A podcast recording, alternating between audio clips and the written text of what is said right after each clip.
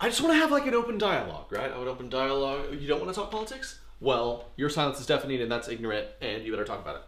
But if you disagree with me, you're an idiot too. So, losing battle, let's do this! Yeah, thanks for coming over. Why not do finger guns? Speaking of guns, uh, right to bear arms. Yeah, agree, no? You got any guns? Car night with the boys? Take that. Three of a kind. Another three of a kind? Let's talk about taxes, vaxes, and masks. Are they good, bad? What? No, sit back down. Sit back down. I'll stand. I need to stretch the legs anyway. I'll stand. Which reminds me, will you during the anthem? Or will you kneel? You got standers or kneelers? Huh? Well, how about I start a whole discussion where the only way I don't get really mad is if you completely agree with me. What are your opinions? A lot of people are saying what's wrong with this country is too many men in power. Just like you. Just because you're a man in power over me doesn't mean you can just do whatever you want. Okay, tell mom hi. Bye, dad. Oh, man. We all know somebody, right? uh, we will wrap up that that video with, with, the end of the series next week. Uh, so stay tuned for that. Uh, we're in part two of the series called Church and State. And I know for many of you, uh, just hearing the title of the series, especially if you maybe weren't here last week, might make you a little bit uncomfortable. And I get it. That's okay. It's okay to be uncomfortable. Can I tell you a little secret? We're pretty uncomfortable too. Like, I just got to be real with you about that. But it might not be for the reason that you're thinking. Because, see, we're not really all that uncomfortable with the fact that it's awkward to talk about politics. I, to tell you the truth, we have a pretty long and proud history of just embracing the awkward around here. so you should know that up front. What we're uncomfortable with is the, the level of anger and division that we see in our, in our country and in our world right now, especially among Christians. Why? Why does that make us so uncomfortable? It's because Guys, we don't think that's what Jesus has for us. It's not his best. In fact, on his last night before he was crucified, Jesus prayed to his Father for one thing he prayed for unity for his followers. Let's check this out. He says, I pray that they will all be one, just as you and I are one. As you are in me, Father, I am in you. And may they be in us, so that the world will believe you sent me. Guys, if it was important enough to Jesus that this is what he wanted to talk to his father about right before he was killed, I think it better be important to us too. and we better take seriously our, responsibility to not allow our political disagreements, or anything for that matter, to divide his church. But if we're going to do that, we're going to have to ask ourselves a difficult question, especially right now. It's one Brian posed to us last week, and we're going to continue through the series. Are we willing to put our faith filter ahead of our political filter? Because here's the danger when we get those two mixed up. When you begin to view everything through your political filter first, including the life and the words of Jesus, it's amazing how we see what we want to see in the Bible, right? Have you ever seen somebody do this? Like, the Republicans are absolutely convinced that if Jesus were here today, he would be a Republican because of the values platform, right? And the Democrats are absolutely convinced that a guy who cares so much for the poor and the marginalized would definitely be a Democrat, right?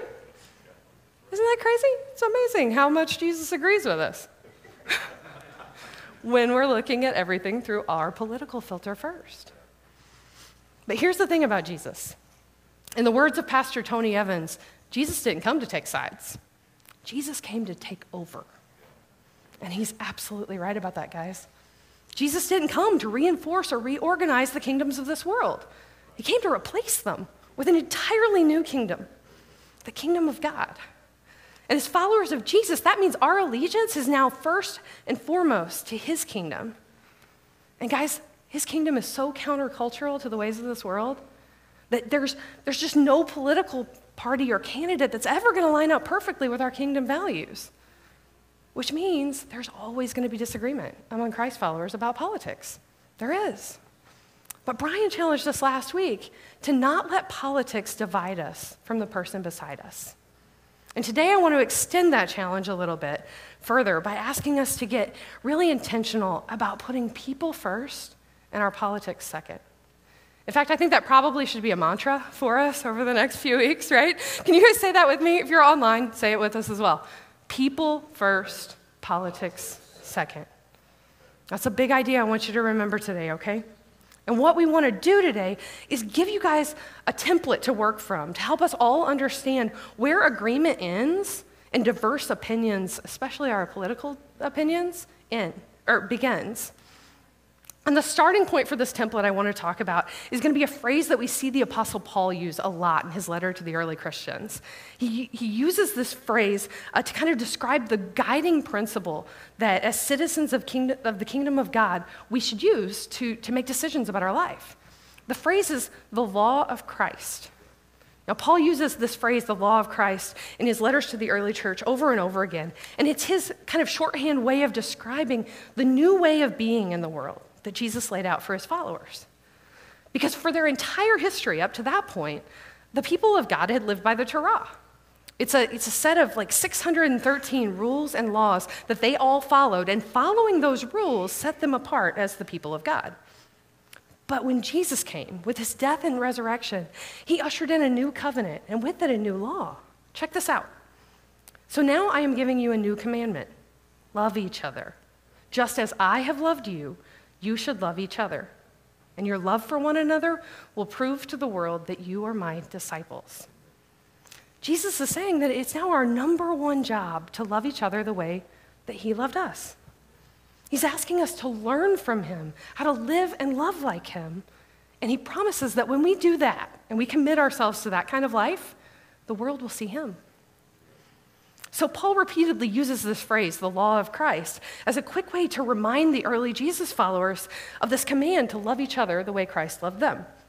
I want to show you just a couple of examples of where this shows up.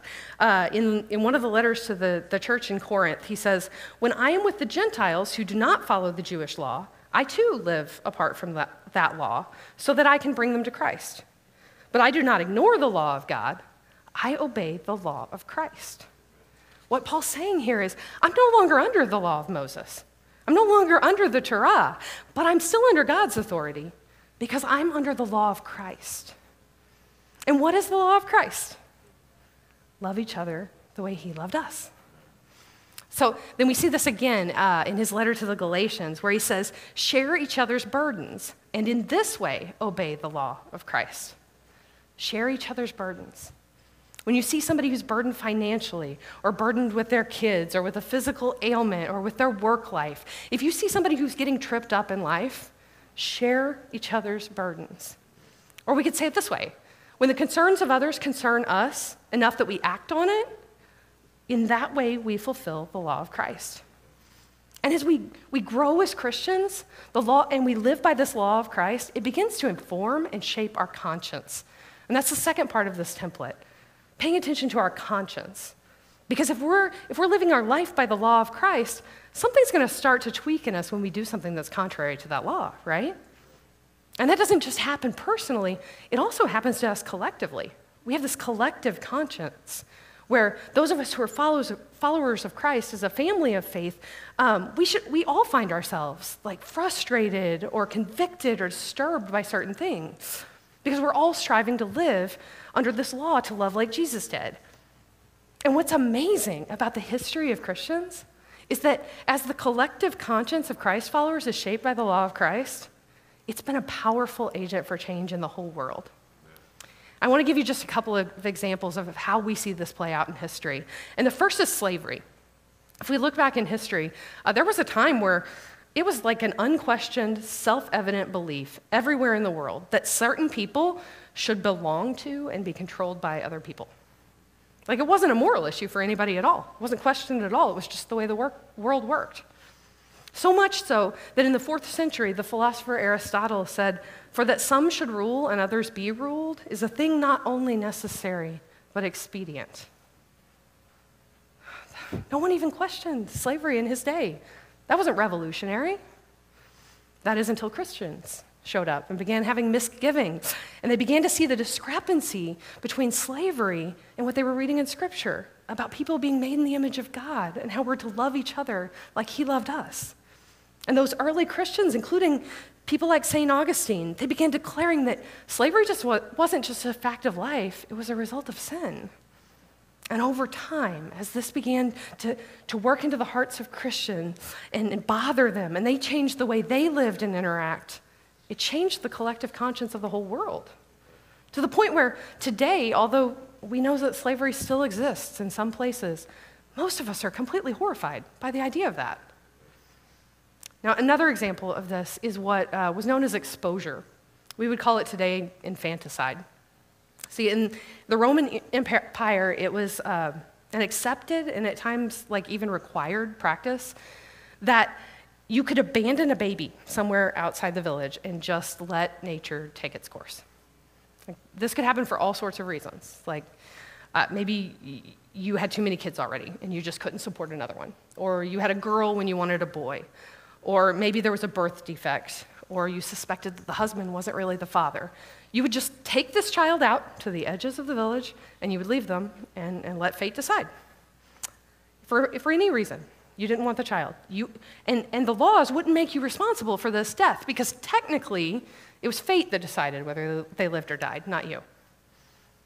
Now, I know if you're a parent and your kid is completely lost it in the grocery store, you've been tempted in the back of your mind, we all have, to just walk away. but we don't do it, right?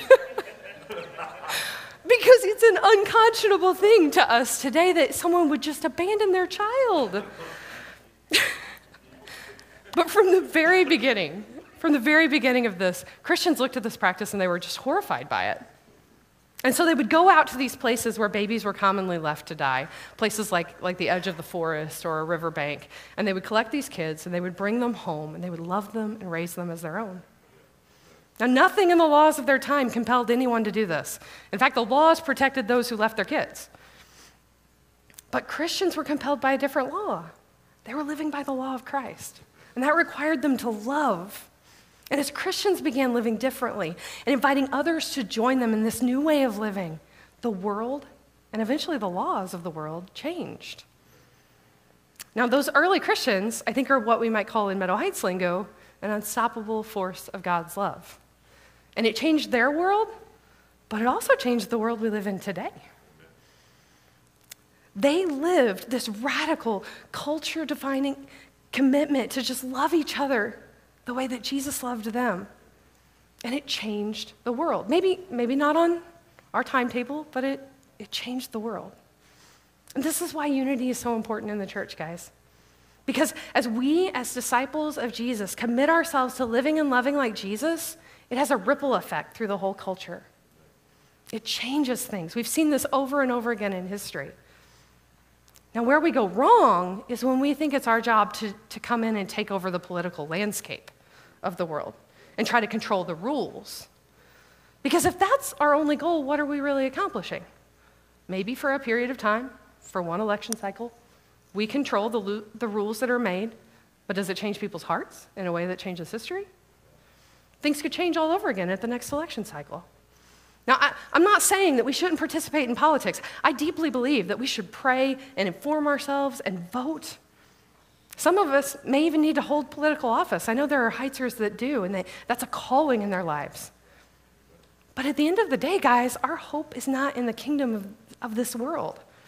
What changes the world is when we recognize that we are first citizens of the kingdom of God and we're subject to his law and his politic. And that law compels us to love our neighbor, all of them the poor neighbor, the marginalized neighbor, the neighbor who's experienced injustice, the one we just don't get along with.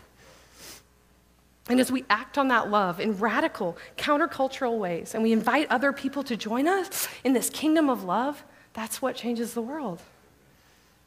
So I want to go back to our template. So we start with the law of Christ, and that informs and shapes our conscience. And to that informed conscience, we want to add the third part of the template, and that's knowledge and wisdom. Because one of the gifts of us getting to live in this day and age is that we get to benefit from all the knowledge and wisdom of the generations before us. It's great. We can know things at, in no time just by picking up our phone and Googling them. It's amazing what we have access to in terms of knowledge and wisdom these days. So, as people of the 21st century, as we think about what it looks like to live out our kingdom ethic, we should add to our conscience the things that we know about science and psychology, our, the wisdom uh, that comes with just understanding how the world works or how our bodies were, were designed to, and to work and were made. Now, an example of how this works in, in our lives is that when um, one of your kids gets sick, you don't call me first. You call their doctor, right? For good reason. but there was a time in the history of the world where you would call the priest when your kid was sick. But now you, you don't call the priest anymore, you call the doctor. And it's not because you don't believe in the power of God. A lot of times you'll call us, you'll ask us to pray, and that's a good thing. But you call the doctor because we've accumulated the shared understanding of how the human body works, and the doctor is the one that knows how to deal with those situations. So I want to go back to the template one more time. The law of Christ, if you're a Jesus follower, that's a non negotiable for all of us. That's our starting point. But over time, as we live this law of Christ and we learn more and we follow Jesus longer, our conscience begins to be shaped by that. So we add to the law of Christ our informed a conscience that's shaped by God. And then to that informed conscience, we combine knowledge and wisdom. And this is what we should leverage when we decide which politicians and platforms and legislation we want to support. Because again, we're kingdom people first, who participate in this political process second. So, even if we take all this to heart, Say we go home and we, we, we search ourselves and we work through this process, and we all follow this to be able to inform our political opinions. Here's the truth, guys there's always going to be disagreement among Christians when it comes to politics. And we're always going to have to work really hard for unity and understanding and love in the family. And there's a big reason why this is true, and it's this it's a concept that's known as the Miles Law which says, Where you stand depends on where you sit. Where you stand depends on where you sit. Now, here's what this means it means that my cultural context determines my perspective in life. In my cultural context, that's where I sit. It's where I live, what family I'm in, how much money I have access to, maybe how I was educated. All those things influence what I see and experience in life and how I interpret the world around me which influences what I take a stand on. Now, this is true for all of us. It is. Where we stand depends on where we sit. This means that our political views and values, just like all our views and values, are shaped by a whole variety of factors, many of which we had no control over. And if we can acknowledge this and we can begin to see that other people had different sets of experiences that shape the way they see the world, we can begin to learn something and we can find unity together. What if we did that? What if, in the middle of this heated election cycle, we were able to step back and begin to just view it a little bit differently? Not to necessarily change what you believe or even who you vote for, but just to recognize that this is a dynamic that is at play for every one of us, that where you stand depends on where you sit. And by acknowledging this, what if we could begin to open our hearts and our minds to, to just see each other and to understand each other and love each other the way Christ loves us without necessarily changing our political viewpoint. I want to give you three challenges today that I think will help us continue to move toward unity in this, in this difficult time that we're in. And the first is this I'm going to sound like a total broken record because I talked about this a few weeks ago as well. But I want you to listen. Just listen to people. I want you to take some time to really engage and listen to people who don't see things the way that you do. Now, I want you to notice something really important here. I did not ask you to debate them. So just like switch that off from the beginning. I'm asking you to listen. And once you begin listening, I want you to keep the next step in mind, and that's that I want you to learn something. I don't want you to just listen so you can check the box and say, Leslie, I tried it. I still think they're dumb. Like, I want you to listen with your heart intent on actually learning something about someone else's perspective because they saw and experienced different things than you did in the world. And if we can take a posture of a student and not a critic, then we can begin to listen to each other and learn from each other. Because when we don't, we discount anything that comes our way that doesn't fit perfectly within our little world, worldview. And if the Miles Law is at play, then our worldview is potentially pretty incomplete without these perspectives of other people. When we do this, when we just discount things because it doesn't look the way at the world the way we look at the world, we quit learning and we quit growing. And that is not God's best for us. Because I want you to remember, guys, like everybody's behavior and beliefs make perfect sense to them, don't they?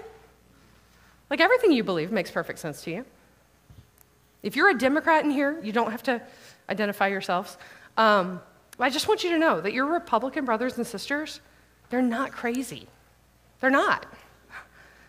And if you're a Republican, you need to know that your Democrat friends and neighbors and brothers and sisters, they haven't lost their minds. Nobody's crazy here. I mean, there's always like the one relative at Thanksgiving. but outside of that, our behavior and beliefs make perfect sense to all of us. Whether we're Democrats or Republicans or everything in between, we all have in common that we're all taking a stand based on where we sit and what we see. So let's take the time to listen to each other and actually learn from one another's perspective. And the last thing is this it's the thing you hear us talking about every week here love. Love each other. Please, guys, this, we're so at risk of this right now, but please, please, please, never burn a relational bridge over a political opinion.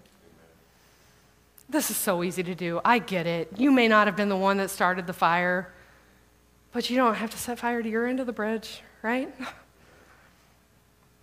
Jeremiah used uh, this verse a few weeks uh, back in his message on conflict, and it stuck with me through this whole season, so I just want to read it again. Paul says in Romans, If it is possible, as far as it depends on you, live at peace with everyone. Don't burn a bridge over a political viewpoint.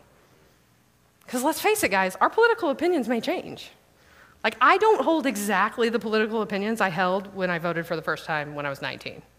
Definitely. I'm sure many of you are in the same boat, which means we might not hold the same political views in 10 or 15 or 20 years that we hold today. But you know what doesn't change? The fact that every single human being that you encounter is made in the image of God.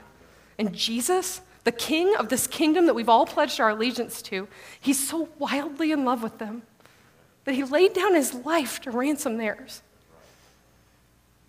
And if he loved them so much that he was willing to die for them, the least we can do as his followers is to listen to them and learn from them and attempt to love them the way that he loves us.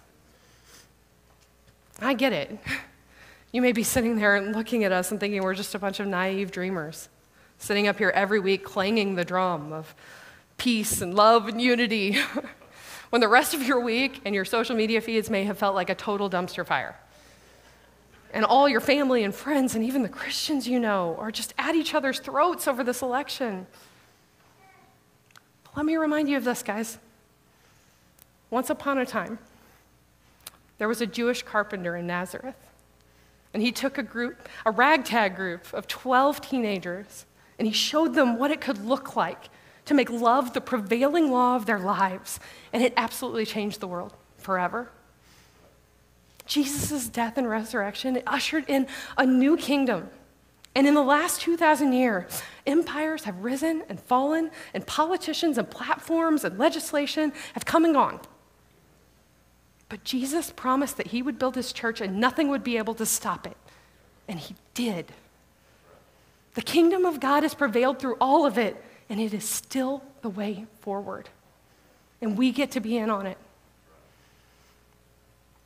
So it's our responsibility in a season like this to show a battered and divided world what it could look like, to love each other unconditionally, and to pray for unity, and to keep loving even when we disagree politically.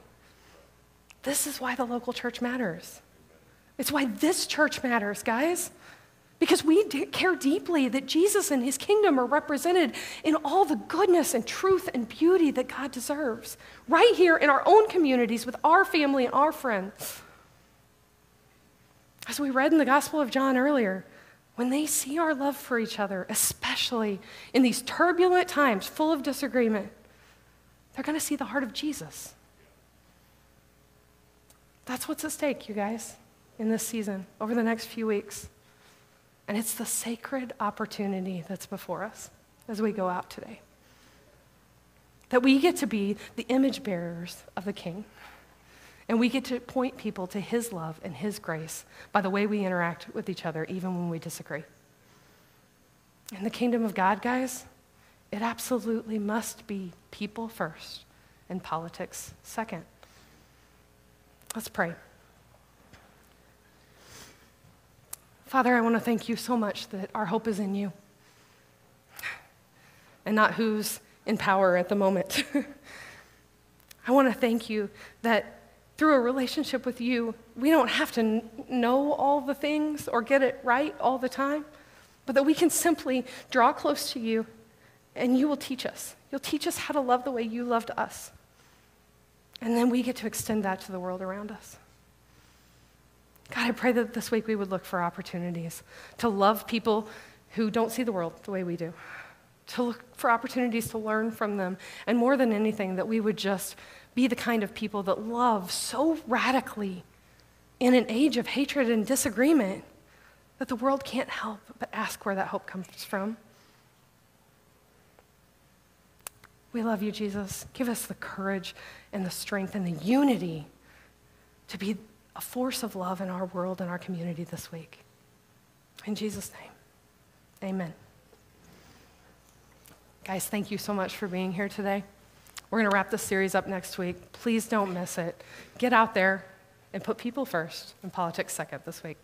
We'll see you next week.